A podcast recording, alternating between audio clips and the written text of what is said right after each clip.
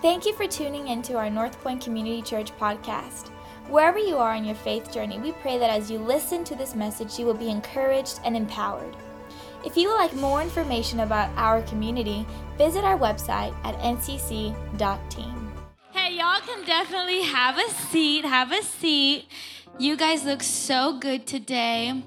But uh, hey, we're just gonna jump right in. But I'm just so grateful and so honored that Pastor Philip and Destiny lets me come up here on stage and talk to you for like three hours. This is going to be just so much fun.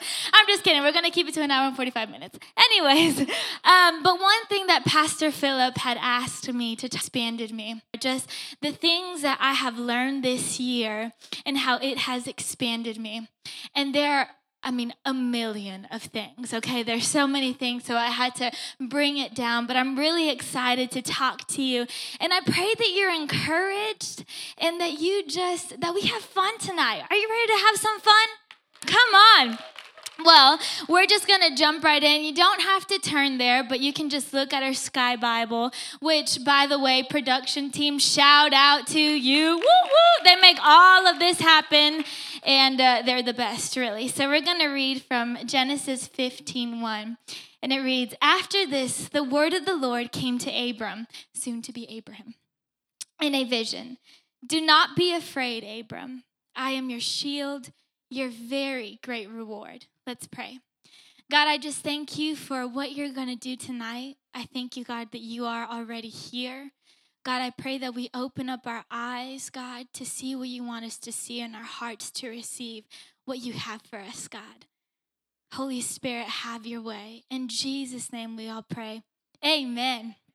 Well, have you guys ever been in a part of a friendship or relationship or whatever that's kind of like one sided? Nobody? Yeah, if you're with me, can you just wave at me? Okay, I see you, Miss Vicky, waving at me. You know, those people that just don't meet their end of the bargain. And so, about three weeks ago, I went home, which is Miami, and I went to go visit my family. And it was about 10 p.m. when I landed. And the tradition with me and my dad is that we go eat at one of my favorite spots once he picks me up from the airport. No matter what time it is, it's Miami. There's something open at 1 a.m., 2 a.m. It does not matter. For some of you, y'all are like, at 1 a.m., I'm having like dream number 45. But that's how Miami is. And so we went to this place called Casola's, which is actually just subs and pizzas and you know sandwiches, which are subs, and uh, salads. And um, I walked in and it was packed, and it was like 11 p.m. And I was like, "This is my kind of party, like a night owls. Here we are together again." And I walked in there, and everyone. Now this was during the World Cup, and so everyone was dressed in their jersey. You know, we had people from Uruguay, Colombia. They were all there. My dad just turned and looked at me, and he told me, I hope this reminds you of the football that actually matters to the world. And I just started laughing because I was like, oh man, I live with a coach, you know, Philip and Destiny. I don't think he agrees with that, but whatever. And so he just told me that. But as we were there, he just started telling me stories just about me when I was a kid. And if you really know me, you can imagine my stories are a little bit wild, you know? But I was that kid that whenever we went to the beach, my dad says that I just loved the water so much that I was that child that would never give them the time to put their stuff down. Like they couldn't get there to the sand, pick a spot, put the blanket down and the cooler and the umbrella, all that stuff. He just says that I would just start running, like taking off my shoes, throwing my clothes there, and be like, "It's time to be a mermaid!" And I would just rush to the ocean and and yeah, I had a very great imagination. As you can see, I really believe that I would turn into a mermaid if I touched the water. Hello, little mermaid. Anybody? No. Okay.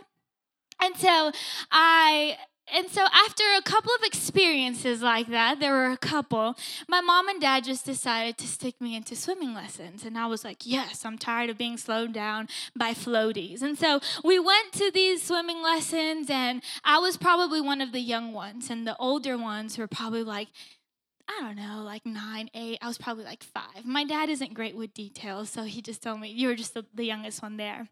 And I remember I just stuck with this one lady. We're going to call her Miranda because I don't remember her name, but what I do remember is the lime green one piece bathing suit that she had, okay? And she was the girl every time that we arrived to the lessons. I'd be like, I'm going with Miranda. And I would just cling to her. And I would say that I was a great student. I did everything they asked me to do.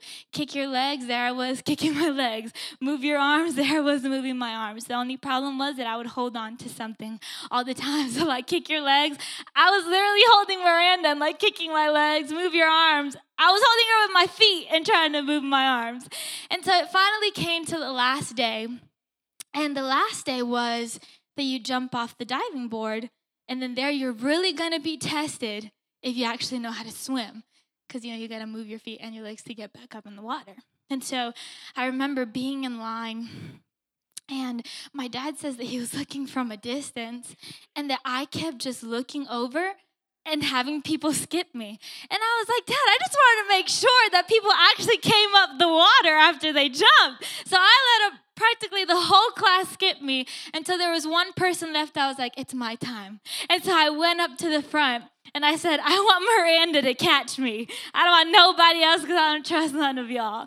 And so I told Miranda, I literally did this here. I mean, I was five. What kind of a kid was I? And I was like, You better catch me once I touch that water. And she said, Of course. And so I put my goggles, held my nose, I jumped in the water and I and I literally stayed like this cuz I was waiting for her to catch me. So I look up and she's just looking over me and so I actually started moving my legs, moving my arms and I got up the water and when I got up I was like, "You didn't catch me when you were supposed to catch me." And she was like, "But I did catch you. Just not when you wanted me to catch you, but I grabbed you as you were coming up." And you know, I kid you not, it almost took a year before I actually jumped off of a diving board again because I just didn't trust nobody anymore to catch me if I went in. Talk about trust issues, but, anyways. And you know, I look around this room and I see uh, pretty much a lot of grown ups here. In order to be considered a grown up, you had to grow up. And some of you have probably gone through those experiences where someone promises you something, but they don't meet the end of the bargain when you want them to, right? Sometimes it takes a while. And if you're human like I am, I've had these moments with God where I do everything that I'm exactly, everything that I'm supposed to do pray, believe, but yet He promised me something, but it doesn't happen when I want it to happen when we pray for that friend to get saved and we get the promise that they will be saved, or we pray for somebody to get healed and we believe that God's our healer, but yet it's not when you want it to happen. And right now in this story, I think that Abram is somebody that perfectly shows us what it looks like and went through that. God, you promised me a radical promise, but yet it took such a long time for him to receive that. Are you guys with me? And so, Abraham, Abram, Abraham, they're the same person. So if I say Abram, Abraham, they're the same person. I just wanted to clarify that. But, uh, hey, Mr. Ray. I love it because Mr. Ray, you could always hear him laugh or say, Come on now. It's my favorite thing. But Abraham stands out as a landmark in the spiritual history of the world. He was a normal guy, and when you read commentaries about him, he was a son of heathens. So he was a normal guy because his parents and they grew up as idol worshippers, but yet he was called by God. There was nothing distinct about him. He was called, and it was all by grace. And God called him at the age of 75 to leave certainty and he called him to leave what he knew and just go to a land that he will show him. Now, if you're like me, you're like, let's pack our bags and let's go. This is an adventure. I am ready. But then there's some of you in this room that you're biting your nails because you're like, I don't even know how many underwear I need to pack, how many shirts I need to pack, what kind of shoes do I need for this. But what's crazy is that you fast forward to chapter 15 and you know he already left where he was supposed to leave with his with his wife. And then he starts saying and then you hear god say don't be afraid because i'll be your shield Don't be afraid. And Abram's like, What's the point of you blessing me if I still don't even have a son? My heir is going to be the servant of my house. The custom of back then was if you were to die and you didn't have a son, then your eldest um, servant will be the heir. And so Abram was just like, What's the point? Of all of these promises? What is the point of all of these things if I still don't even have a son? And then God was like, this kid, he was just like, Abram, no, no, no, no, no. Your heir will not be your servant, but your heir will be your own child. I'm going to give you a child. And then God takes him out, and they have kind of like a Simba and Mufasa moment where he's like, Look at the sky. You know what I'm talking about? Yeah. Lion King's like one of my favorite movies. He's like, Look at the sky and count the stars if you can. That will be the number of your descendants. But you know what? Abram and Sarah didn't get their promise the next week or the next month or the next year. They actually had to wait 25 years to get their promise, their son. Okay, Abraham and Sarah, Abraham was 100 when he had his first son, and Sarah was 91. I don't know about y'all, but that's wild. You know what I mean? That is crazy. And so, some of the lessons that that I've learned this year, and we see it perfectly through this story, is that one, God's promises will come to pass, but not in the way that you expect it to. God's way of making a promise happen never makes sense. And I think that some of us already know that in this room that God sometimes promises us things, but the way how He makes it happen, it never makes sense. Some of us are like, God, I do not like your strategy. I want details. I want facts. I want to know when am I going to have this baby? You know what I mean? But the truth is that God doesn't do it like that. And I think that God doesn't do it like that for a purpose. Because He wants you in that season of waiting to grow intentionally. In that season of waiting, He wants you to call on Him. In that season of waiting, He wants you to build your faith. But sometimes it's so difficult. And what happens in our seasons of waiting is that we begin to doubt, we begin to fear, and we begin to just question if God is actually working. And I think that in these seasons, it's so important that we learn how to respond. And one thing and one way that we can respond is that we need to learn to evaluate our lives in the identity of God. What does that mean? The beginning of this scripture the beginning of this verse, it begins with, Do not be afraid. I am your shield and I am your greatest reward. And I love it. And I was reading it and I was like, why would why would he say that first? You know what I mean? Like, why would he say that first? And it's so interesting that God points to his identity before Abram began to doubt before he began to say, What's the point of what's the point of having all these blessings if I still don't have an heir? What's the point of all of this if I still don't have a son? But God had already given him the identity of who he was. He was a shield, he was his greatest reward. God will tell you what he's going to do, but not how he is going to do it. Right? It happens so many times. And in those moments, you need to learn man, I might not know what's happening right now, but I do know this that God is my shield.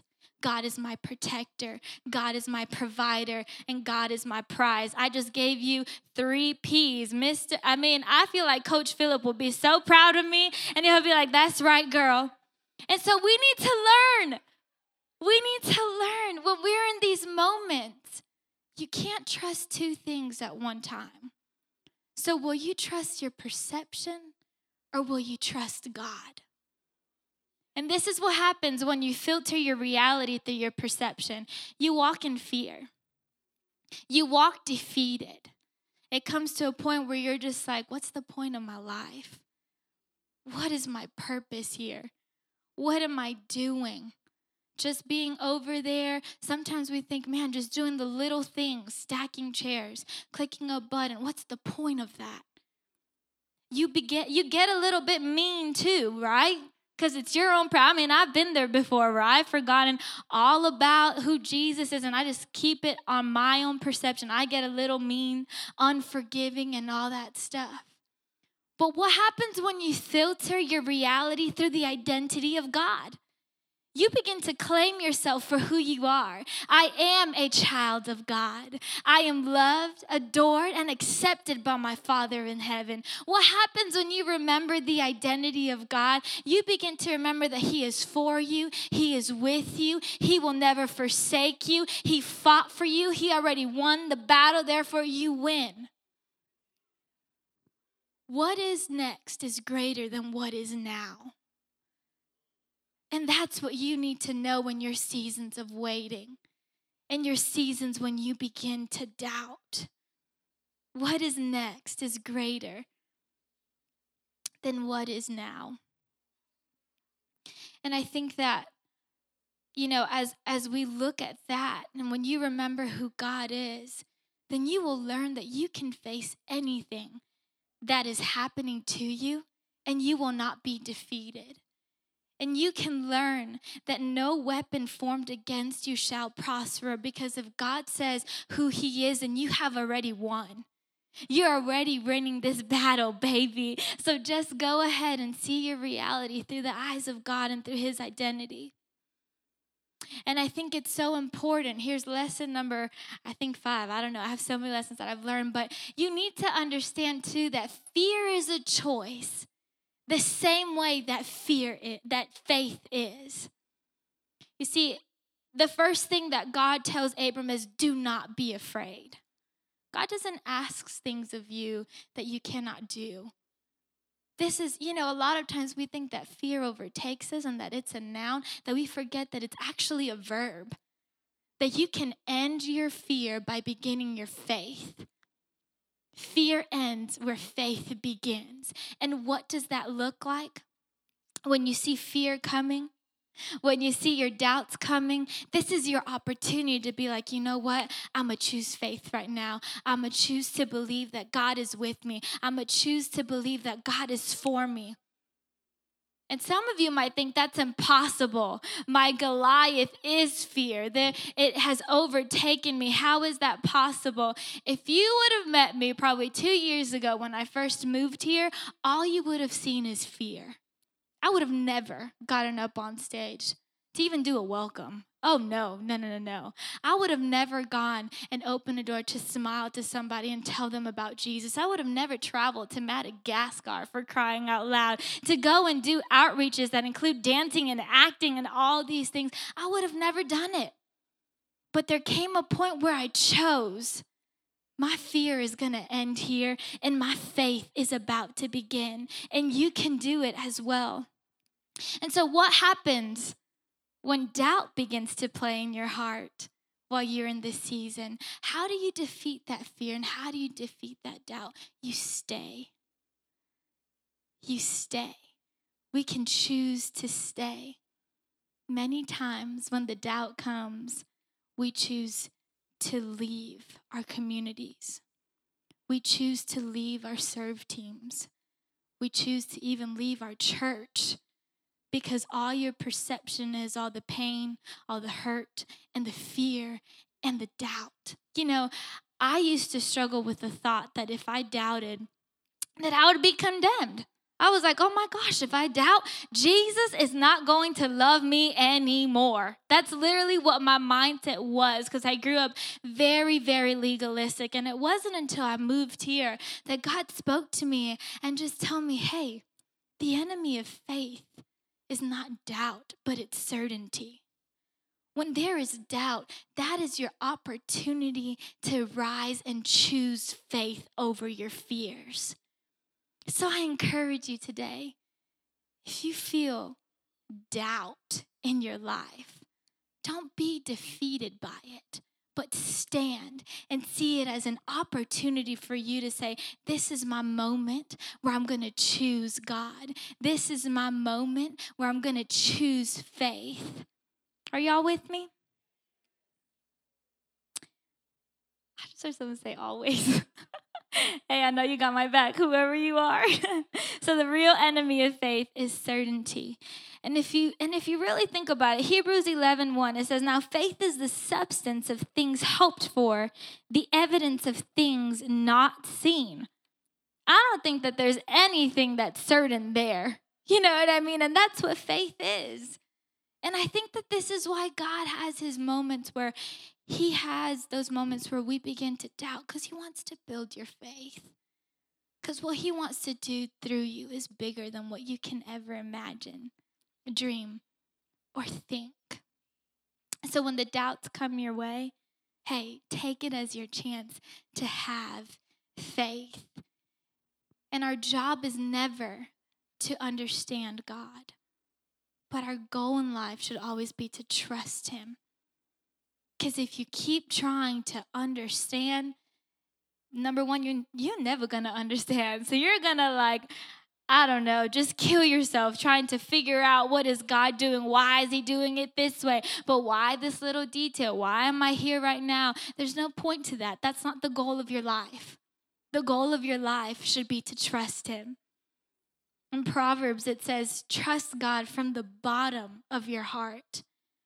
Don't try to figure out everything on your own. And when you begin to learn how to choose faith in those moments, that's the moment when you will believe your beliefs and doubt your doubts. You can't doubt what God told you on the shore when you're in the storm. You can't doubt what God told you on the mountaintop when you're in the valley. You got to choose to believe your beliefs and doubt your doubts. And as we continue reading this story, which is chapter 15, y'all can go ahead and read it for yourself. I'm just going to give you a little synopsis of it. But in chapter 15, what happens is that Abram was like, hey, God, I want a sign. I want a sign to know and to be sure that you're going to make what you said happen. And so God's like, well, go pick up some animals. If you want the specific animals, you could read it in chapter 15. I know that there was like a three year old heifer and some birds and then other stuff. And so God asked him to align these animals, right? So he needed to cut them in half, gross, and then align them, right? And then in the middle would be a bloodbath. And so, what happens is when you're about to make a covenant, back in the days, I mean, they just wouldn't spit in their hands and shake it or like sign a contract. They would actually have to kill animals, and together, you guys would have to walk on the blood that's kind of gross, right? I thank God that I could just sign or be like, hey, cross my heart, pinky promise, I'm going to make this deal happen. And so Abram did exactly that. And then it says that the vultures came, and so Abram had to shoo away shoo, shoo, all of the, uh, the vultures that were coming to eat the animals that he had placed because he was about to make a covenant with God. And practically, when both of the animals are split like that, it's kind of saying, if I don't meet the end of my bargain, may I be split in two. That's intense, okay? Number one, that's super intense. If you were ever back in the days, I hope, man, that your goal was to keep your bargain because that's terrible, be split in two. And so what happened was that, okay, he had to shoo the vultures, right? Do, do, do, do, do, shoo them away. And then he got sleepy. He got tired. And so I can imagine that after God told him to do that, God took a while, right? Because he had to shoo the vultures. And then he got sleepy. Now, I get sleepy when I have to wait a long time for something. I don't know about you. And so, again, God takes a while. He tells him, hey, go do this, go move. Abram did what he was supposed to do, but God didn't respond right then and there. So what happens is that Abram falls asleep. I mean, he was tired. He wanted to snooze for a little bit. So he went ahead and he snoozed, right? You can read it, you can read it in chapter 15. And everything was set. And then the scripture says that there was a terror and a darkness that laid over the land. Abram was about to make an oath and was about to make a bargain that he himself could not keep. That's crazy. And so, what happens in his sleep is that God gives him a vision. God's covenant with Abraham with Abraham was serious, and to confirm his promise, God gave Abraham a sign. It was the smoking fire pot and flaming torch. And what happened was that it burned in between the carcasses, and so it passed through the blood. And that was God's sign to Abram I am your shield. I am your protector. I am your promise, your greatest promise. And so God made that covenant with himself because he knew that Abram wouldn't be able to meet his end of the bargain. But he did that with Abram to show him and assure him and give him a sign hey, I'm going to make this happen. And if you read in, the, in one of the Gospels, there was also another day where there was darkness on the land and blood was shed. And it was the blood of Jesus on that cross. And in that moment, that was God making a covenant with Himself through Jesus for us. So that when we are walking in doubt, when we're in the seasons of waiting, you can stand sure and say, He is my prize, He is my protector, He is everything that I am not. And I don't know about you, but I am so encouraged by that to know that when I think that God is sleeping, He has already done the work. To think that when I think that He's sleeping, He's working. And as I sleep, He is working as well. And I'm just going to tell you a little story, which is crazy. As I was reading this, number one, and I was writing this sermon, I just started boohoo crying because I was like, wow, God is so faithful. God is so faithful. And Jesus is our greatest prize, right? And so I was writing this sermon and I just started thinking, just like Clarissa was saying, man, I was so blind when I first got here to Shreveport. And I had grown up in the church. But my God, did I not know that Jesus was such a prize? I didn't know it. I didn't know that I had control over my fears. I didn't know that I had control over my doubts. That for about the first year that I was here, and this past year too, I dealt so much with anxiety. It was really real, y'all. I would wake up and I would have so much, like, sometimes just so much pain, like on my neck, because I just started questioning. I started seeing my reality through my perception, and I started saying, What's the point of me moving to Shreveport? God, what am I doing here? Oh my goodness, like how, you know, I was living in a big city and I felt God move and so felt God ask me to move and so I moved, but here I am. What am I doing? And it came to a point where I was even not, you know, when I was doubting, I wasn't even staying. I would suffer in silence. I would hide until one day Destiny Dees came at me. She was like, hey, hey, hey, hey. And I was like, oh my God, I'm in trouble. and she told me this you do not suffer in silence. We fight this together. And since that day, I made the decision I will not let fear take over who I am meant to be and who God has called me to be. And so, man, I've just had to learn you got to fight it and bump it. You got to bump it and fight it, bump it and fight it. When it comes, you bump it and you fight it. But, you know, I've been fighting through that this whole entire year, and, my, and our staff and our team, they know. They know the fears, they know the anxieties. And I will tell you this, I was I've been fighting it this year. And I've chosen to say, you know what, God, when I feel like I don't know what I'm doing, I know that you're working. I decided to keep my eyes on Jesus. And out of nowhere this year, I believe it was in April, I have the opportunity this summer to leave the country for a year, which is wild. I'll be leaving to Sweden in two weeks. Yes, in two weeks, I'll be leaving for a year. And I and as I was writing this sermon, you know, time is coming up close. I don't leave this, I don't leave this Saturday, but I leave the next one. And so I was, I started getting panicky again. And I started fearing again and anxiety right here the back room and I was like, oh my gosh, I'm leaving the country. What am I doing with my life? My parents probably think I'm crazy because I move everywhere. you know, I went from Miami to Lakeland to North Carolina to Shreveport and I'm going all the way to Sweden. Oh my goodness, this is stressing me out. And I was sitting back there and I was like, God, like, how are we going to do this? Like, how is this possible? And in that moment, I was like, you know what? I'm not going back to the same cycle anymore. I'm gonna fight this. And I put my worship music on, and Philip Bussey walked in, and I was like wiping my tears very fast, like nothing's happening back here. and once he left, I went back and I said, You know what, God? I might be scared to take this step, but I know that you're with me because you are my shield. You are my provider, and you're my greatest prize. And as I kept on writing my sermon, I got this Venmo notification. Now, for all of y'all who don't know what Venmo is or don't have Venmo, Matt Tidwell, um, it is this app where you get to transfer money to one another. It's the best thing in the world. I leave my credit card everywhere. So I'm like, yo, I'll Venmo you for my burger. And it just works out. It's perfect. And I get this notification from Venmo of $200 followed with a text saying, hey, I just felt the Spirit lead me to bless you and to let you know and to assure you that He will always have your back and He's always going to be your provider.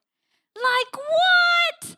That is crazy. And the, our wonderful piano player can come up and start playing the piano. It's probably Philip Bussey. There he goes. Give it up for Philip. But that's crazy. And here's the thing that's what God wants you to know. No matter what you're going through, He'll be your protector, He'll be your provider, and He will be your greatest prize. And I just want to end with this. In Romans 4, it reads If Abraham, by what he did for God, got God to approve him, he could certainly have taken credit for it. But the story we're given is a God story, not an Abraham story. Abraham's life was only able to be a God story because he took the first step. And that first step was to leave certainty. That first step was to leave everything that he knew. That first step was to leave what was his comfort zone. That was his step to expansion. My first step to expansion, I truly believe, is the day that I arrived here without even knowing anybody. I'm not kidding. I did not know one person. I only met Destiny once before I moved here. I'm telling you, my parents are probably stressed with me. but that first step changed my life forever. It was my step to expansion. But what about you that are sitting here in these seats? You're meant to live a God story. That's what God created you for. He wants to do miracles through you. He wants to take you to places that you've never known and you've never seen, but have you taken that first step? And yeah, the first step is scary, but He's your shield, He's your provider, He is your greatest prize. And some of you in this room are like, Jenny, but I'm staying in Shreveport how do I take that first step? Like, how do I start walking and, and you know, in the season of expansion? How do I do that? For some of you, it might be to start practicing declarations every morning. Hey, we got one that we say here every Sunday. You can start with that. For some of you, it might be committing to bringing your children to church every Sunday, no matter what. For some of you, it might be you know what? I'm going to stop with my perception and I'm going to start filtering my life through the identity of God. Some of you is just getting out of your comfort zone. Stop being so comfortable being comfortable. Move. Because I believe that when you move, that's when God begins to do a work in your life. The first step is always scary but He is your provider. He is your greatest prize. He's your protector. And if we could just stand up to our feet. Are y'all still with me? Well, come on. you know, another way, and I just thought about it right now, that we can expand. Maybe some of you have never fasted before because you don't like the thought of giving chocolate to God for 21 days, or you don't like the fat or the thought of giving coffee for 21 days. I've done that before and it was hard, but it was worth it. Well, hey, this Sunday we're starting a fast, and you could jump right in and you could come to prayer every single night because I will promise you that it will change you and it would do a work inside of you. And with every eye closed, if you're in this room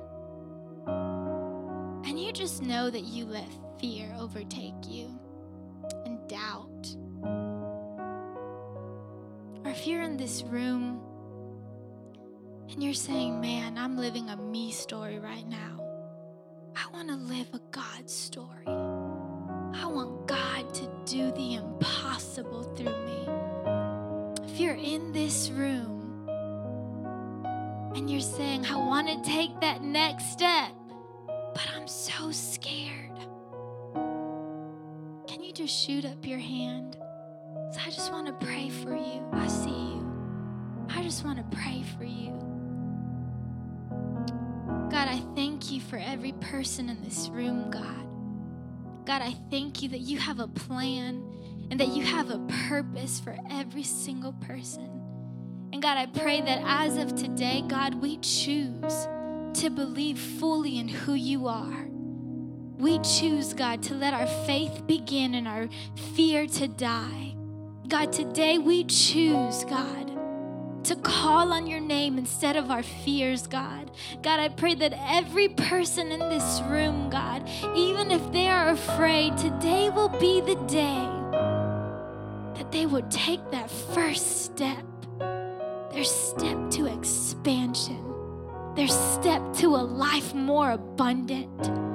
God, I pray that today is the day, and I pray that they will see the fruit, God, that they will always be reminded that you are their protector, you are their provider, and you are their greatest prize. Here at North Point Community Church, we believe in creating Christ centered, culture changing community through the message of Jesus Christ. Thank you so much for your support. If you would like more information, you can visit our website at ncc.team or follow us on any social media platform at CC North.